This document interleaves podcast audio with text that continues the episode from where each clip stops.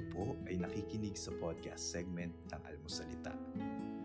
Ang inyo pong mapapakinggan ay isang pag-uusap sa pagitan ni Father Luciano Filoni at ng obispo ng Dioceses ng Novaliches na si Bishop Roberto Gaa. Ito po ay mula sa Spiritual Discernment na isa sa mga segment ng Almuco Labs kung saan nakapapanayam ni Father Luciano Filoni ang iba't ibang eksperto sa pananampalataya at doktrina ng simbahan. Sa spiritual discernment, pinag-uusapan ang proseso at kahalagahan ng paggabay ng Panginoon sa bawat desisyon na ginagawa natin sa buhay. Nawa po ay makatulong at may matutunan po tayo sa episode na ito.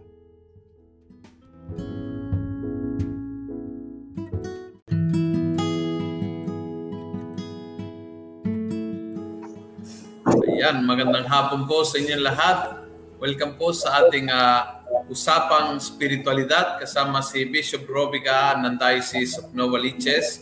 At ang uh, pag-uusapan po natin ngayon, na ipagpatuloy po natin ngayon ay yung mga kasabihan ni San Juan de la Cruz patungkol sa spiritual life. At um, napakaganda po ito, napaka meaningful, napaka relevant yung kanyang uh, spiritual na insights. Bishop, kumusta po kayo? Buhay pa po, buhay pa. Uh, blessing mo, blessing. Every gising is a blessing. Amen. Very good. Ikaw, kumusta?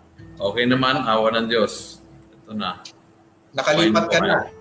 Di ba? The process. Di pa, the process. Naglinis. Ay, hindi. Wala, malapit na malapit na. Oo. Oh. Handa na kami magkaroon ano ng blessing. Oo. Yes. Sure. Of course. And uh, do- doon ko gagawin ng aking gawi which is uh, cooking. So, yan. Ma-invite ko kayo. Yes. Okay. Sige. So, Bishop, uh, ang pinag-usapan natin is uh, number one and two. Actually, yung intro na pag-usapan natin na one episode, yung intro itself. Uh, yung mga kasabihan, what is the title? Uh, of light, ano bang? Saying, sayings of light and love. Yan, of light and love. And then uh, we talk about uh, the introduction and the first and the second ng kasabihan. Mm-hmm. So, number three naman ngayon tayo. Number so, what is it? Number three. Can you... Babasahin natin, ano, buo, tapos i-ano natin per phrase. Yes. Uh, though the path is plain and smooth for people of goodwill, those who walk who walk it will not travel far and will only do will only will do so only with difficulty if they do not have good feet, courage, tenacity of spirit. Ulitin natin. Though the path is plain and smooth for people of goodwill, those who walk it will not travel far and will do so only with difficulty if they do not have good faith, courage, and tenacity of spirit. So ang ang ang question na parang automatically uh, lumilitaw ay bakit ho uh, kung ang sinasabi sa umpisa na the path is plain, smooth, bakit mahirapang dumaan? Kasi oh, dapat meron pa rin meron pa rin siya dapat oh, yung una parang sinasabi niya na kahit para bagang simple yung ang paanyaya sa atin na Diyos na dadaanan, kung hindi din tayo magtsatsaga, kung hindi tayo magpupunyagi, kung hindi natin i-expect na hindi talaga lang plain yung pagdadaanan natin, madi-disappoint, ma-frustrate tayo. Parang sasabihin natin, uh, minsan kasi, oh, by example, parang sinasabi natin na, uh, yung mga taong nagbalik loob sa Diyos, isa sa mga tanong nila, Lord, bakit ganun? Nagba- nagbalik loob na ako sa iyo. Pero bakit ganun nahihirapan pa rin ako? So ang ano doon, may counterpart talagang effort na pagtsatsaga, pag-expect sa mga iba't ibang mga ganyang mga bagay. May openness to sa mga hamon ng pagbabago. Kasi tayo ngayon magbabago.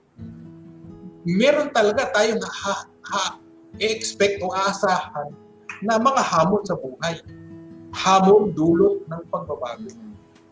Hindi porke tayo ay parang pinili nating magbago, okay na lahat, smooth sailing na lahat. Parang sinasabi dito, kailangan pa rin natin magtsaga, kailangan natin magpunyagi, kailangan natin mag magtiis, kasi ito nga ay bahagi ng proseso ng pagbabago.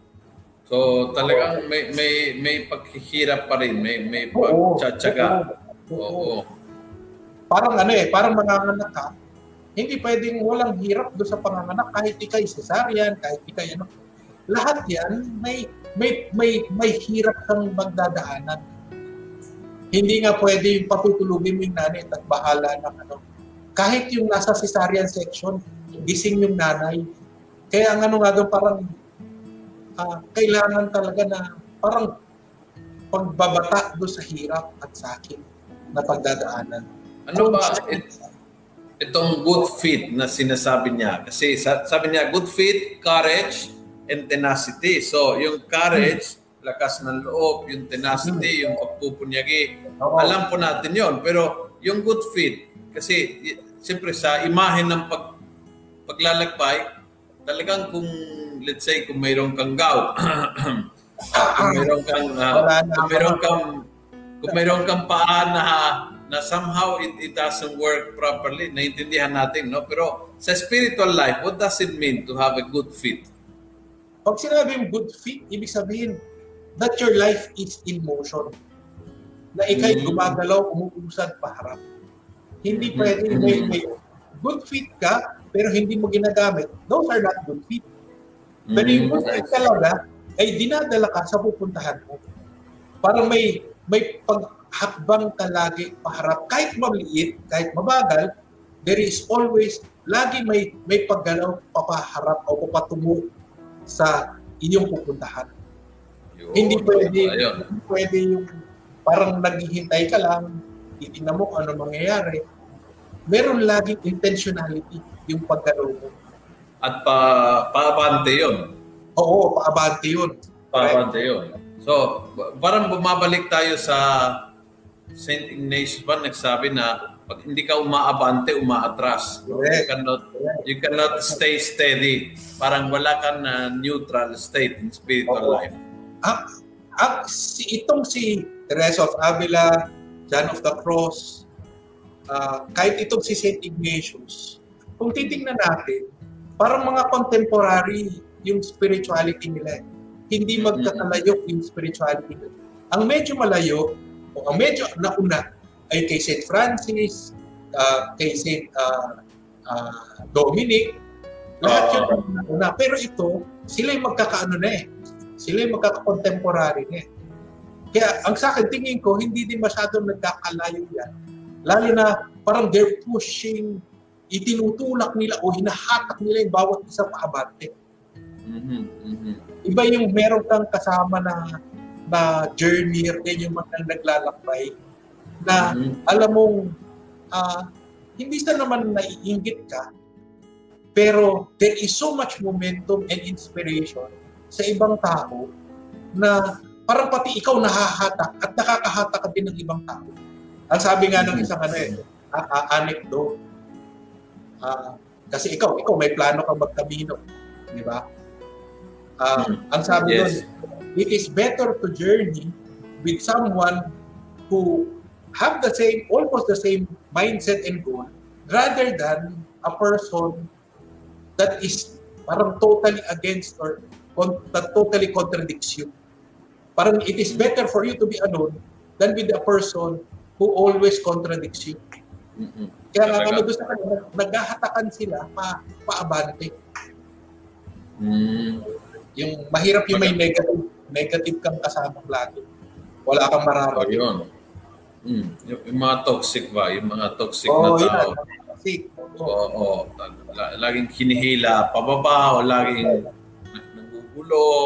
Maraming sa simbahan marami yan no na barkada, halimbawa barkada silang ah, ah, apostolada o lector and commentator pero may, yung kasama mo laging reklamador, laging nagpupuna, laging galit sa mundo. So maganda na medyo iwan-iwanan ng konti para ano Anong para hindi advice, mahatak, no?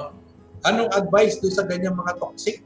Parang inaano yata, iwasan, iwasan ba yung mga ganyan? Oh, I, I, I think it's better layuan, no? Kung, I mean, if you cannot change them, kasi Hmm. uh, they have the power to change you, you you can have the power to change them. Pero kung hindi mo ma-influensya, I think sometimes it's good to take a distance Hmm. para hindi umabot ng punto na mag-aaway o magtatalo kayo. Yung parang distansya lang, yung parang magandang ah, relationship. Pero kung nakita mo na hindi nakakatulong sa iyo, you have to take a distance. Talaga, kailangan dumistansya ng konti kasi apektado ka eh. Parang kung lagi nagchichismis ka, kahit nakikinig ka, maging chismosa ka rin sa by osmosis, by being nearby. Oo. Kasi talagang ano eh, ah, na- nakikinig sa kwento, ganyan. Eh, kung laging ganon ang usapan, reklamo o chismes, madadamay ka eh. Correct. Madadamay ka. Marami, marami. Sa Correct. pamilya, sa kapitbahayan. Kaya very, that, that's interesting. Oo. Ang ano nga din eh, kung pupunuin mo yung isip mo ng narinig mong chismis, time will come na ang lalabas na rin sa bibig mo, yung chismis na narinig mo. Hmm. So better na umiwas ka doon sa chismis rather than feel yourself yung, yung mga chismis na yan para yung mga ah, worthwhile na mga bagay, yung mga kaaya-ayang mga bagay ang pumupuno sa isip. Kaya mi- minsan yung pag-iwas sa chismes ay sa pamagitan ng pang-iiwas sa chismosa. Oo, kasi mahirap umiwas sa chismes kasama mo ang chismosa all the time. Laging kasama, laging uh, na kakwentuhan habang maglalakad kayo papuntang simbahan, habang pauwi, mga dalawang oras bago umuwi kasi nakahinto sa kanto, nagchichismis pa. So, the only way na umiwas sa chismis, umiwas sa chismosa. And kasama doon sa chismis is one example, pero kahit ano, no? Can be at, uh, isang nega na tao or can be, uh, siyempre, can be alcoholic, can be isang lasinggero na hinihila ka. Sometimes the only way na umiwas sa kasalanan is dumistansya sa mga tao na nag-influensya sa iyo paurong and then imbes na umawante, no? Correct.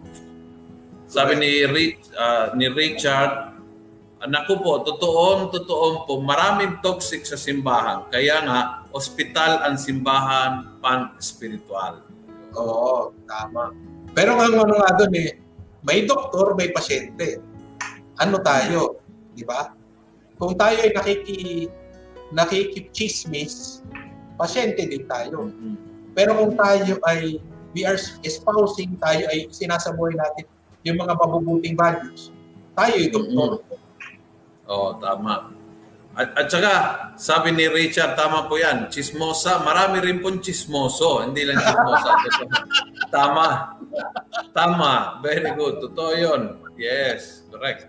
Baka mas marami pang chismoso. Oo, marami din. Oo, marami din po yan.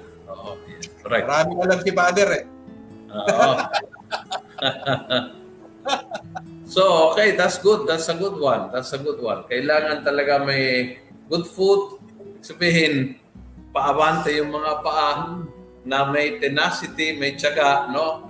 May may pagpupunyagi. Okay. Okay, number four. Number four.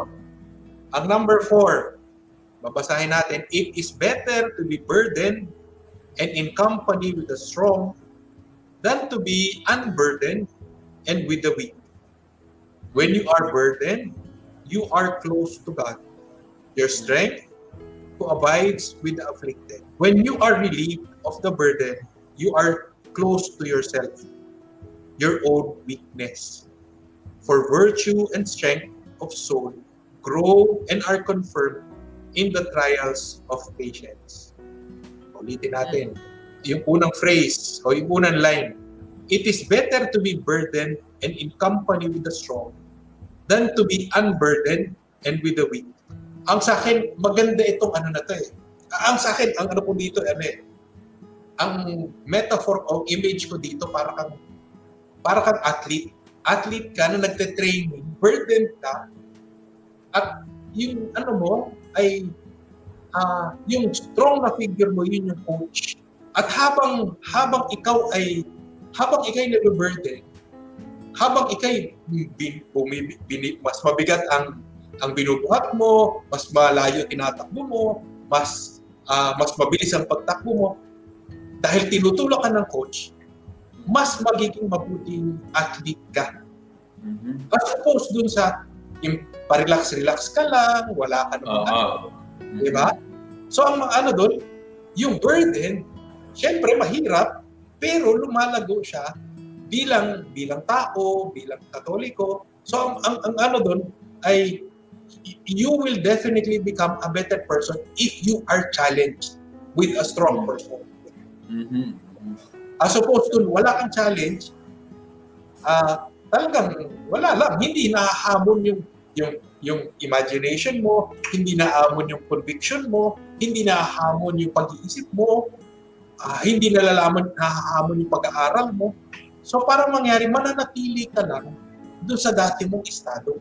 Maganda po yun. Ako habang nabasa ko, ang naisip ko, mayroong, mayroong kang tatlong sakong bigas na iuwi sa bahay.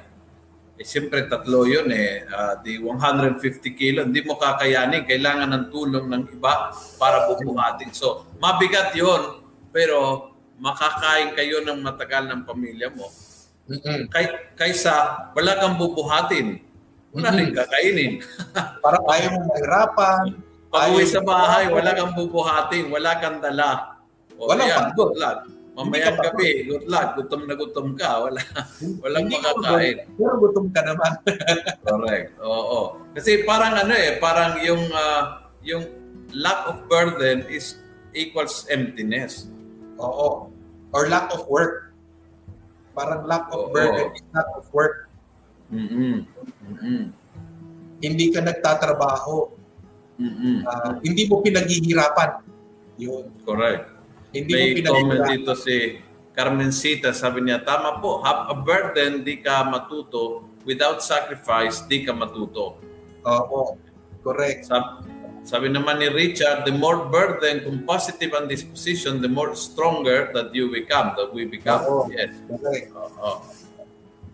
And tama ho, no? In, in the company of the strong. Ibig sabihin na kailangan mo ng gabay din, no? Oo. May guidance ka pa rin.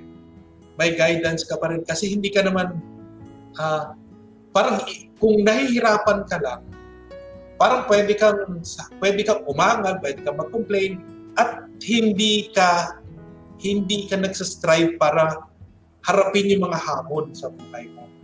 Pero kunyari may guide na sasabihin, Okay lang yan, pampalakas yan sa'yo. Okay lang yan, pagsusumikap, tanda ng pagsusumikap yan. Uh, may guidance, may uh, accompaniment, kaya ang nangyari, yung burden, hindi siya burden lang, kundi uh, work or exercise ang lumalabas sa kanya. Kasi wala namang, walang lumalakas na tao kung hindi siya nagsasakripisyo. Lumakas man sa pag-ibig, lumakas yung katawan, lumakas yung resistensya, lahat yun merong mga sakripisyong kasama.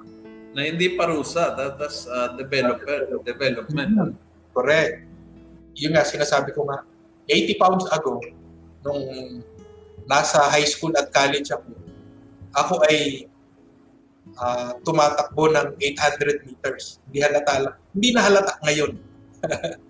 dahil sa gout, dahil sa mataba na. Pero, yun nga eh, habang tinutulak ka ng coach na talagang uh, halos mamatay-matay ka na sa training. Pero makikita mo rin, unti-unti nagdi-develop yung resistensya mo, yung speed mo, yung Correct. yung spring yes. ng ano. So ang ano nga talaga, parang kung hindi ka magsusumikap, wala din mangyayari. Kung ito man ay physical sa work mo o ito ba spiritual, walang mangyayari sa buhay mo. Kailangan mo talagang mag-invest, kailangan mo magsumikap para magkaroon ng bunga yung buhay mo. Alam niyo nung Monday, nakita kami ni Father Ralph ka, katabi ko doon sa birthday celebration ni Bishop Tobias. And nakukwentuhan kami, siya ay nagbibisikleta ngayon si Father Ralph, no? Bago for for uh, for the longest time walang exercise. Ngayon, uh, sinasanay niya ang sarili niya magbisikleta. At sabi niya, uh, pagdating sa gabi, ang sakit ng katawan. Pero sabi niya, napansin ko, yun ay sakit ng katawan na masarap kumpara mm. sa sakit ng katawan na galing sa wala kang ginagawa. Parehas okay. may sakit. Oh. Pero may, may, may, may sakit na parang ang sarap sa katawan and may sakit na nakakabigat. You, you okay. feel bloated or you feel heavy. And, and I, I, I experience exactly the same. Tumatagbo ako tuwing umaga and kapag kuminto ako sa pagtagbo, uh, I, I change the pain. Kasi ma- mahirap, mahirap tumagbo. I, I finish na pagod na, etc. But when I don't run, iba ang sakit eh. Yung, yung sakit na uh, masakit ang, ang mga uh, masakit ang buong katawan. At the same time, you feel bloated. Yung parang ang bigat ng pakiramdam. So, kaya, kaya nung, nung nabanggit ninyo, naalala ko biglang si Father Ralph, tama ho, may, may sakit na may kapuluhan, may sakit na sakit lang. Ano yun? Siguro ano ang magandang tanong doon, para sino magde-designate kung may kabuluhan o wala? Di ba? Oho. Yung katawan mismo, in the, in the case of exercise, no? Yung, yung katawan mismo kasi nag-experience na this is pain but uh, helpful pain. Alam ng katawan eh kasi parang you, you feel lighter, you feel more energized, you feel uh, halimbawa, masagit ang katawan mo kaya manonood ka lang ng Netflix 4 hour nakahiga. So, masagit din yung katawan. Masagit din yon pero iba ang sakit para mabigat na. Now, you go and run 5 kilometers. Pag uwi mo, masakit din ang katawan but some, you, you feel full of energy, you feel lighter, you feel better. Kunyari, may, may tanong ako. Kunyari, may problema sa parokya that causes you tension. Di ba? Hinarap mo yung problema at uh, pero uh, may medyo lingering pa rin ng konting ano. Pero parang pakiramdam mo ay papunta sa papaayos yung ano, mm. yung nangyayari. Pero ang ano doon, it has caused tension already. Mm-hmm. Anong klaseng ano yun? Anong klaseng pain yun? Yun ba ay uh, okay? O uh, yun ba ay bunga lang ng tension? Bunga lang ba ng ano yun? Sa'yo, anong tingin mo?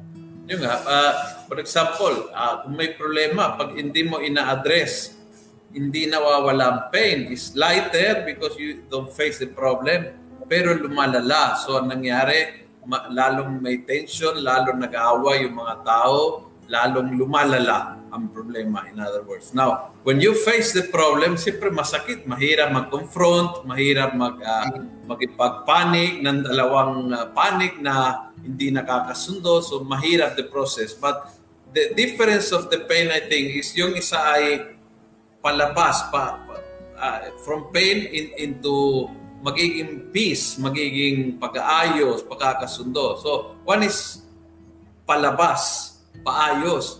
One is uh, palalim. so, lalala. So, yung isang pain is pababa, palala. Yung isang pain is pataas, paayos. No? And you can feel the, the pain. Uh, but also you you know the direction of the pain. You, you can see na ano eh, na it it really it, it serves a purpose. Parang gano'n. It serves so parang a purpose. may dahil doon sa intentionality ng action mo, makikita mo doon kung anong klaseng pain siya. Mm-mm. Di ba? Kung ninanais mo ayusin yung problema, naharap mo, pero sa pagharap mo, marami mako-confront ka pa rin na tension, pero alam mo na parang it is, una, it is the right thing to do. It is, uh, it is an action towards peace. Okay siya. Okay na tension siya. Yes. Kumpara doon sa uh, magrosaryo ka na lang, i-ano na lang, i, i parang i tumahimik ka na lang. Pero alam mo, parang lumalalim at lumalaking problema. Correct. Kung din yung ano, parang patago yung ano, parang patago yung yung hampas ng problema sa iyo. At hindi Correct. mo dahil hindi mo hinarap, parang patago din yung hampas sa iyo ng problema. Correct. Kaya ako personally, uh, una sa lahat talaga I, I believe in, na ganun nga, no? Not all the pain. May mga pains that you don't know. Parang feeling mo useless. Sa katagalan, you realize malaking tulong pala ito sa buhay ko. Not all the pain, right away you find the purpose. Pero minsan, uh, uh, talagang clearly from the beginning. Uh, ngayon, ang pinaka-sinungaling kasabihan is uh, time uh, solve all the problem. Heals all wounds. Oo, kasi hindi po totoo yun. Napansin ko hindi talaga. Actually, uh, makes the problem worse. Pag inignore mo, lumalala talaga, lumalaki, dumadami ang mga actors sa problem. Kung dati dalawang taon nag-away, then naging dalawang panig, dalawang grupo, dalawang pamilya, o dalawa, talagang palala ng palala, no? So, um, sometimes it doesn't work. Kaya I think importante yung pinag-usapan natin, yung topic natin, spiritual discernment. You have to discern, no? Mm-hmm. There is a time that you can say, well, hayaan mo, halimbawa, sinisiraan ako, ay hindi ko papatulang yan kasi walang patutunguhan yun. Just let it be. But there are times when you have to face a problem and, and try to solve it kahit masakit. Otherwise, lalala po yun meron tayong dictum na sinasabi, di ba? Forgive and forget. Mm-hmm. Uh, pero ang ano nga doon, parang, parang, ang sa akin na, parang you're not totally confronting uh, kung ano yung nangyari. Ang sa akin nga, parang ang mas tamang, ang tamang met, motto o kasabihan ay remember and forgive. Mm-hmm. Kung saan talaga masakit, kung saan totoong totoo kang hinampas ng kasalanan, yun doon ka magpapatawad. Kasi kung kung hindi, parang parang ang ano doon, parang uh, pag makita mo siya ulit, parang nagbumabalik ulit yung alaala na nung ginawa niya. Parang pag hindi mo siya nakikita, okay. Pero pag makita mo siya ulit, kumukulo na ulit yung dugo mo. Kung meron kang makitang kamukha niya, galit ka na naman. Hindi mo alam kung. Mm-hmm. Pero kung you remember and to forgive, doon pa lang, mm-hmm. ilaharap mo yung problema. Meron dito mga comments, no? Uh, sabi ni Clarinda, pag po hinaharap ang problema, manahimik po at magdasal, mag-overflow po ang process ng paano masolve. Pero andoon nga din po yung slight tension at excitement at the same time po. Pero ito ang maganda. Sinabi niya, minsan po yung pain, andoon yung sagot sa pag-solve ng problem. Totoo yun. Minsan that the, the solution will come in the pain itself. O, eh, minsan tinatanong natin yung pain. Oo. Minsan hanggang walang pain, hindi pinapansin. Parang yung sakit, di ba? Halimbawa, Halimbawa ako ngayon, alam ko na mayroon akong cavity. Pero hindi ako pupunta sa dentista hanggang sa masakit. Now, yung, yung araw nagigising ako na ganyan ang mukha at talagang hindi ko matiis, tatagpo sa dentista. Pero matagal na alam ko na it's something I have to take care of. And I think normal yun sa ating kalusugan, no? May nararamdaman, sige lang, sige lang, pero sometimes becomes unbearable. And then you are forced to go at nagpasalamat ka na naging unbearable dahil doon naligtas ka na napilitang magpatingin sa doktor. No? Ako, uh, nanay ko kasi dentista. Kaya oh. may ano eh, huwag kang matatakot sa dentista, nanay mo yun. ako, ako, Naku, every time na pupunta ako sa dentista, disaster ang nangyari. So, talagang ayoko ayoko. Anyway. Ako ba, kagagaling ko lang dentista. Ah, Una, yung ngipin ko, nabasag yung ano. Mm. Uh, kailangan huhukayin ng ganun ng drill. Mm. Uh, sa akin eh, kailangan. Tapos meron pang isa dito, wisdom tooth, na ano rin, nabasag. Sabi ko, mm. ano ba to? Ano nangyayari sa akin? Nauubos na yung ngipin ko. So ang ano doon, nung ganyan mukha mo, nung binunot yung ngipin ko, sorry ah, magiging graphic ako ngayon ah, yung binunot yung ngipong, ngipin ko, sabi sa akin ng doktora, Bishop, puno ng abscess yung root. Kaya ano, kailangan na natin ano. So, pinainom ako ng antibiotic, ganyan. Pina-x-ray. Tapos yung binubunot na, di, matigas, matigas. Ang daming anesthesia na nilagay. Pag ganun, ang tagal, ang tagal nung nung pagsusuture, yung pagsara ng ano, nung, nung. Mm-hmm. Tapos later on, tinanong ko yung dentista. Sabi ko, pwede mo makita yung ngipin. Kasi, sabi ko, may may mga cracks yung ngipin ko. Na hindi siya cavity, pero cracks. Siguro nag-grind ako ng ngipin. So may mga cracks yung ngipin ko. Gusto ko makita yung ano. Nung, nung pinakita sa akin ng doktora, ito yung, ito, ito yung, kunyari, ito yung, yung root. May nakakabit na buto. Sorry. At talagang nanlambot ako no, sabi ko. Diyos ko, parang kapit na kapit yung, yung root do sa buto.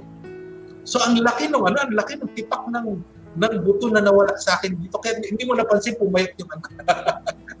Pero yun nga eh, ang sa akin parang all the more, parang sa akin, kailangan mo talagang pumunta ng expert. Kailangan mo pumunta sa isang maalam. Kasi kung hindi, lalala talaga yung problema mo. Correct. May, may question si Merly Bishop. It's a reality. Some people are burdened of some sort. Others are so good in hiding it and wouldn't make an attempt to show nor share it to find help. You being in the vineyard, how would you reach out to them? Mga tao na magtatago, uh, gusto nilang buhating mag-isa yung burden. Minsan kasi mahuhuli mo yun based doon sa action, sa salita nila. Pero kung magaling talaga silang magtago, eh, hindi naman tayo mga manguhula na kaya nating hulaan kung ano yung pinagdadaanan nila. So sa atin parang yung yung pagtulog natin, pag-accompany natin, pag-journey kasama nila, depende sa openness din nila. So ang sa akin yung yung kung hindi natin alam din yung pinagdadaanan nila, ang hirap din mag-accompany ng ibang tao. Correct. Ang, ang sa akin, ang ano doon ay I think we need to build up yung trust first.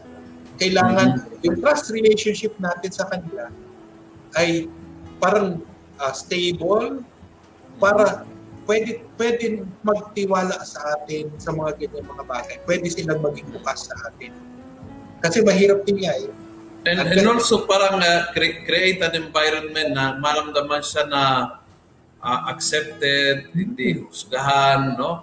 Correct. I remember y- yung retreat namin ng Vicariate, yun po yung naging sharing ng mga pare na for the first time, in many of us have been a priest for several years, pero for this first time in a retreat, uh, puro sharing ang ginawa namin and in a small group, so yung feeling na you, you can open up dahil uh, yung struggle mo, struggle din niya eh. So, mm-hmm. yung, yung that sense of hindi ako kukusgahan, uunawaan ako dahil nadaanan niya o napagdaanan niya o pinagdadaanan niya ngayon. So, that makes uh, the group, we were able to crack yung parang first resistance ng mga pare na hindi hindi po kami mahilig mag-share ng very personal. Nahirapan kami mag-share kasi we are trained to listen uh, but uh, less to share. No? Talaga mahirap yung part na yan. Pero pag na-create yung grupo na nakita na here you can open, you are accepted, yun, yun ang nakaka-encourage sa tao na mag-open up. Uh, ano yung sinasabi mo eh, parang kapag mag-share ka kasi ganyan, you are sharing yung vulnerabilities. Yes, diba? correct. Yes. At ang hirap, ang hirap, uh, parang tayo, pag nasa pulpito tayo, ano tayo eh, parang image tayo ng good news. Uh, we are in the image of hope. We are the image of God's joy. So ang hirap na parang paano mo paano mo ilalabas ngayon lahat yun? Kung kung ikaw mismo parang we are a poor vessel ng ng hope, ng joy, ng ng good news ng Diyos, di ba? Kaya ang ano parang ano din tayo maingat o o takot tayong ilabas yung vulnerability yun. Pero sa akin, yun nga, maganda nga yung nangyari sa inyo. Kasi, kasi parang kahit kayo, lahat kayo ay mga pare, parang it's okay to be vulnerable with others who are also vulnerable. Right. And it, it takes time. My experience is you have to build uh, yung trust and then you will share something uh, pag nakita mo na naging maayos ang proseso, you feel parang relief, uh, maganang pakiramdam, and then you will venture to share something a little deeper, something more. Parang ganon. Yun ang naging experience namin. The, the more that we meet, the deeper the sharing. And uh, we we are sharing very personal things na maganda. Kaya um, I suggest the same. No, don't don't you cannot uh, go straight to the sharing of what, what is paining you. Kung walang tiwala, kung walang deep, uh, parang kailangan mag mag-iisang palagay, unti-unti may tiwala, alam niya na hindi kukusgahan, hindi agad uh, babanatan ng ng payo, hindi yung, ah hindi, dapat ganitong gagawin mo. Yung mga ganong ugali na hindi nakakatulong. Eh, parang makinig talaga, pinakikinggan yung pinagdaanan ng tao. Uh, sabi ni Helen, sometimes I tend to run away from additional burden, bring content with complacency. However, the joy of having accomplished or carried out an extra duty well give more satisfaction and increases self-actualization. So, yes. Sometimes, ako, I feel the same. I think my personality is I try to avoid conflict. Uh, kaya, minsan nahihirapan ako, mahirap mag-confront sa tao. Kaya I said, I, uh, I, I'm, I'm not for uh, for a position of uh, uh, authority. No? Kasi parang ano, eh, mahirap talaga uh, But you find joy when you do. When you finally take the courage to call a person and say, alam mo, hindi maganda itong ginagawa mo, nakakagulo ang tao, ganyan.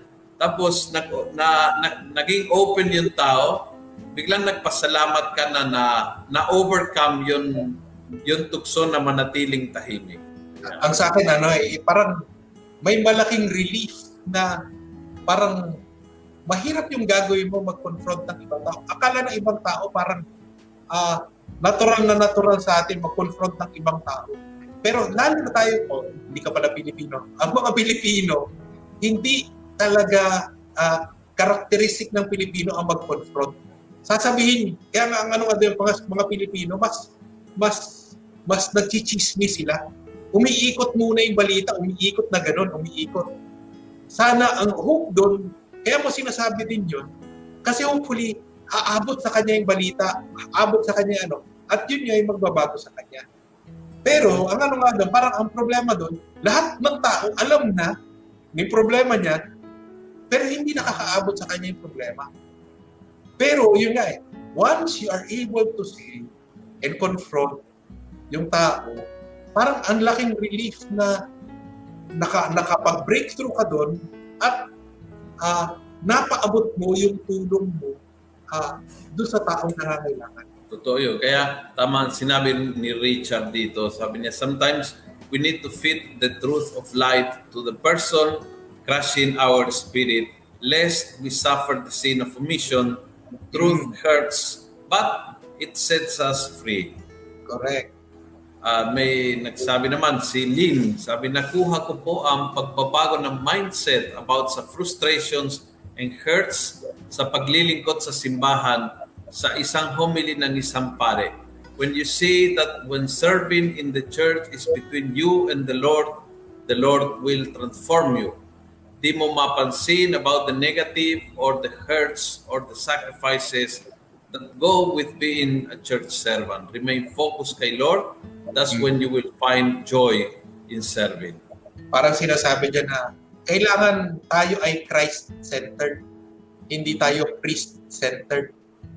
Kasi kahit ang priest, may kanya-kanyang weakness din na nakakasakit din minsan sa atin. Yung abot ibang servants, minsan hindi rin sila Christ-centered. So, ang nangyari, parang nakaka, na may may nasasaktan, may na-frustrate, may uh, na disregard, may na exclude. Pero ano nga doon, parang if we know that we are Christ-centered, lahat ng ginagawa natin ay patungo kay Kristo, uh, pagdakila kay Kristo, uh, paglilingkod kay Kristo, hindi nagbabago base sa personality ng ating paggawa. Tama po. Sabi ni, uh, ni Corinne, kailangan po talaga mapagdaan ng ampari at ang kapalit naman po nito ay kaging hawahan. Bishop. Yes. Minsan, eh, kahit hindi kaging hawahan, minsan is habag. Yun, yung naging epekto, naging mahabagin ng pare dahil siya, siya din ay mahina. so, it's very good sometimes to to experience that na um, mahina ako in any aspect of my life. And so, iba ang pagkikitungo sa mga tao na nahihirapan. When you are experiencing o kapag naranasan mo na nahirapan ka rin. Iba yung pagkikitungo mo sa mga tao na dumadaan sa krisis kapag ikaw ay dumaan sa krisis. Kapag hindi, yung tendency can be very much to tell you what to do. And uh, but but pag may pinagdaanan, alam mo na may mas mahalaga po doon kaysa to tell you what to do. I, I have to to be there to accompany you, to console, and eventually you will find the lesson by yourself. Ako kasi sa akin, napakatagal kong seminary formator. Parang ano eh, masyadong malino na malino sa amin yung kami pare, ikaw seminarista. At uh, parang may proseso, may hakbang sila bago sila makarating doon sa kung nasa na kami. So ang ano doon parang minsan, parang kahit yun, hindi, o mahirap sa pare, yung pagtanggap ng sarili niyang vulnerability. O mahirap sa formator, ang pagtanggap ng sarili niyang vulnerability. Pag sa parokya, pag sinabi mo, kunyari, may weakness ako, ganito yung weakness ko, how are you being received ng parishioner mo? Ikaw, anong anong ano sa iyo? Ano ang ano ang pagtanggap sa iyo ng mga tao kung I, I think I think na nagkakatulong Bishop kasi ako personally sinishare ko sa mga homilies ko. I share about uh, my crisis. I share about uh, nung nagalit ako sa Diyos nung na-stroke ako I share how I struggle to accept the death of my mother I share how I nag, nag-away kami ng superior general at muntik ako lumabas ng pagpapare. I share that and yung feedback usually is good. Yung, yung feedback is naranasan nyo pala yun. Kumbaga, na, nakaranas din pala ang pare ng mga ganyang pagsubok.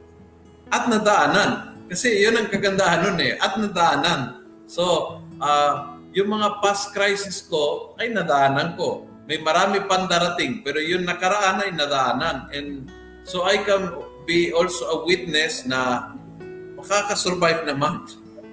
So, uh, talagang na-stroke ako, pero gumaling ako. Uh, namatay ang uh, parents ko, pero natanggap ko eventually yan. Um, nag-away ako ng superior general ko, but the diocese opened another door. So, parang there is always a lesson learned na nakakashare. Pero yung feedback ng tao, uh, Bishop, is good.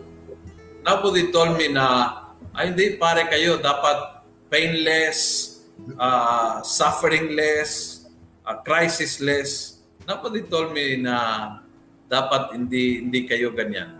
So hindi problema kapag ang pare ay taong-tao. Hindi. Maganda pa nga na ang pare ay I, I, I think the problem is in our minds. Tayo mismo bilang pare, minsan we feel na uh, we cannot tell the people na uh, I, for example, uh, I, I share a lot na during the, the pandemic, naranasan ko yung anxiety uh, nung mag-isa ako during the ECQ. And people relate immediately kasi, oh, kami rin, kami rin. I don't think people expect the priest to be parang totally, totally parang wala lang. Dumaan sa pandemya ka at tayo ay laging malakas, laging masaya. Alam ng tao na tao lang tayo eh. May, we, we go through the same motions. Uh, I think we we are more demanding to ourselves than the people. Than our parishioners. Yes. I think the problem is with us, not with the people. Uh, we don't allow ourselves to be vulnerable. And that hurts more kasi eventually hindi mo maiiwas yung vulnerability mo. Talagang uh, but if you don't allow, sometimes you you break down. Mm-hmm. Correct. Parang masyadong mataas din yung expectation mo sa sarili mo. Oh. Hindi na nagiging realistic. Yes, yes. So nagiging rigid ka na, nagiging demanding ka na. Kaya I think it's important. No? Hindi ko alam ang ang ating uh, audience, anong tingin niyo sa aming sa mga pare kung nalaman nyo na nag, nagsasuffer or nahihirapan or nagka-crisis. I think that's part of real ano, humanity. And uh, you learn with the people how to overcome. Ang tanong is, pa, paano nyo po naiiwasan ng tukso sa paligid? Oo. Oh. Paligid namin, palengke at saka Commonwealth. Kaya wala mo Wala. Walang tukso. Tumawag ng tumawag. oh, masagasaan ka lang sa paligid ito. Sa, Masagasaan ka ng kariton. ah, I, I think yung ano, yung mga tukso, all, lahat ng kind of tukso is uh, you, you have to ano eh, you, yun natutunan ko, the best way is you, you have to share with someone you have to talk with a brother priest, for example, or with with a spiritual director. Kasi ang gusto, balikan natin yung turo ni Bishop mga few months ago. Isa sa mga gusto ni Satanas is itago mo, don't, oh. don't tell anyone. In clandestine. Ayun, doon niya guguluhin ang buhay mo eh. Kasi the moment you share with someone, uh, kung yun eh, uh, naiintindihan, maunawaan, papayuan, susuportahan. Oh. Pero pag, pag tinatago mo, you put yourself in a in a place of uh, losing the game pag mag-isa. So, Akan parang ano eh. Pag tinatago mo, parang hindi mo matanggap sa sarili mo na meron kang gano'n. Mm-hmm. At dahil doon, parang itatago mo, hindi mo siya ina-address, lumalaki na lumalaki yung tukso to the point na hindi mo na siya kayang itago o hindi mo na siya kayang i-manage. Kaya ano doon, tama yung sabi mo kanina eh. Maganda yung sinasabi mo yung pinagdadaanan mo. Nagiging mas conscious ka na lahat tayo weak. At dahil weak tayo, dapat mas maging maingat tayo. Kasi pag sinabi, hindi, strong ako. Pag sinabi mong strong ka, doon ka kakatayo ng ano, oh, ng, ng, ng demonyo. Totoo. Kaya importante. Pero, pero to, to be honest, at least uh, my, my experience, information and as a priest, we are not trained to show our vulnerability. Eh, right. hirap na hirap. Parang lagi we talk about the ideal of holiness, but we forget to talk about our where we are now. No? And so, uh, the ideal of holiness is very important if you accept where you are now. Kasi that's your starting point. Correct. Oo. Pero pag, pag tinatago ito, we, we only talk about the ideal but we never talk about the reality of now, mahirap eh. Kaya pag may problema ka, ang feeling mo, hindi ko pwedeng i-share kasi nasa ideal sila lahat eh. Parang lutang na lutang. Lutang Oo. na lutang. Oo. Hindi ka Sabi po ni ni Helen, I appreciated more that priests are sincere with their humanity. However, I am shocked when they interchange being worldly with being human like the rest. Yeah, that's very interesting. Oo. Correct. Yes, correct. Correct, correct. Mm-mm. Parang masyado naman ano, masyado nag-swing ka sa isang extreme na parang masyado mo namang ibinabad ang sarili mo na pwede mong sabihin, weak ako, Mm-mm. At lahat na lang na nangyari sa sasabihin mo, eh weak ako eh. Oo. Na, nag, uh, nagalit ka, nag ano, eh weak ako eh. Uh, yes. Na, nag, uh, nagkaroon ng scandal, eh weak ako eh. Pero Oo. ano, parang hindi ka rin nagkakaroon ng transcendence. Hindi ka rin lumalampas sa sarili mo. Kasi puro ka lang doon lagi sinasabi mo, weak ako, weak ako. Yes. It's not a justification to remain Oo. like that. Oo. Uh, sabi ni Irene, kapag po araw-araw ay makakaranas ng pain at gusto mong maging mabuti at ikaw ay nagpapatawad, ay dito po tayo magiging banal. Correct. Sabi naman ni Clarinda, Father, we draw our strength and hope in our priest. If we will see you suffering and in crisis, paano po yon? You are always in constant communion with God. You always immerse yourself into retreats. Yan. Yun po yung akala nyo. Oo. Yes. Yun po yung akala nyo. That's Now, the plan. yeah.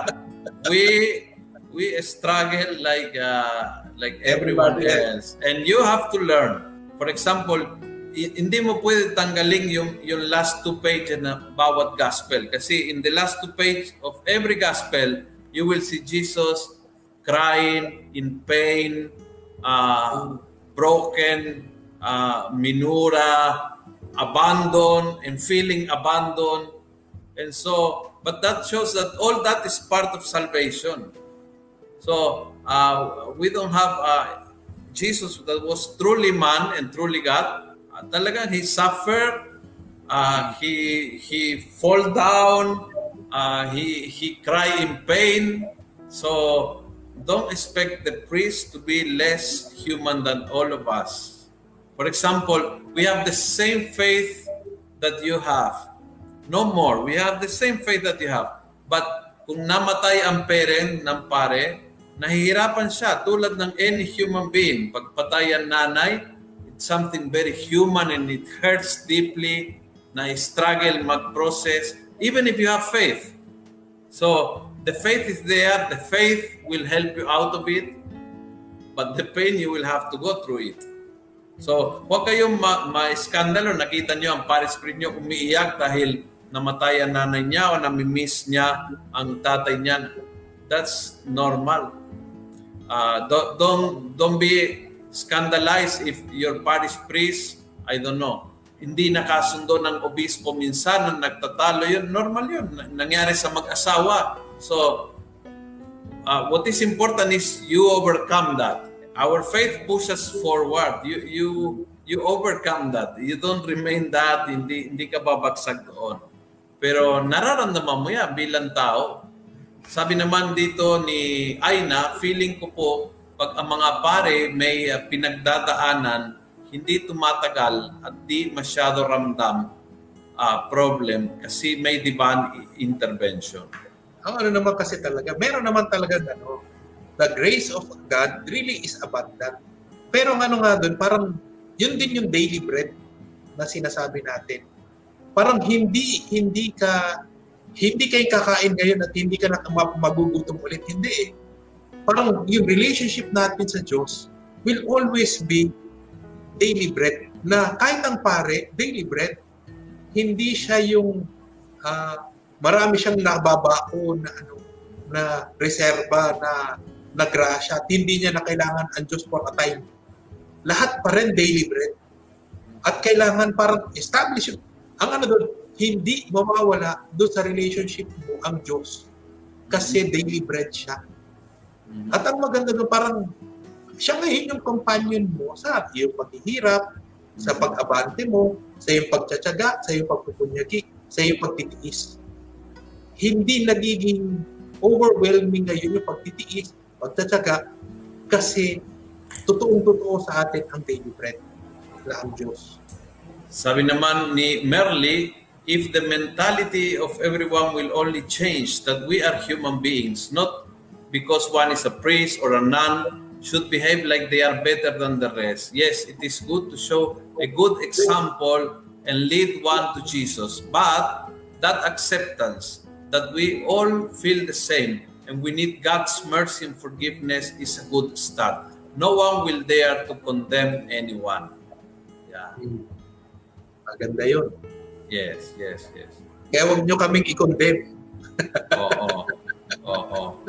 Yes, yes. And and and we uh, we the priest kaya sabi ko sometimes when when when the priest is in in a crisis, he understands better uh, people in a crisis, no? Okay, kaya sabi ni Merlin din, yes, great. We are all human beings. Reason why we have to pray for one another and with you leading us closer to Jesus. Hey, all right, wonderful. Well, I'm so sorry we have to cut kasi oras na ng misa. But thank you, thank you for this.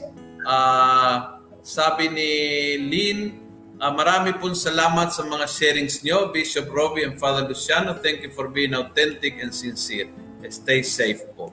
Maraming salamat sa inyong lahat and ah, susunod na Huwebes, babalikan po natin itong ah, kasabihan number 5 ni San Juan de la Cruz, Usapang Espiritual. Salamat po. Thank you very much. And Thank God you. bless po. Bye, Bishop. Bye-bye. Bye-bye.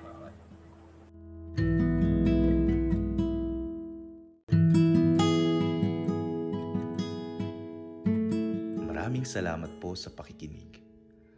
Huwag niyo pong kalimutang i-click ang follow button sa podcast channel na ito upang matunghayan pa ang iba't ibang episode ng Almo Collabs. Maaari niyo rin pong i-like ang Facebook page ng Almo Salita para makita pa ang ibang mga content katulad nito. Maraming salamat po sa pagiging mga cyber missionaries mga kaalmo salita and together, let's make the Word of God viral every day and everywhere. thank you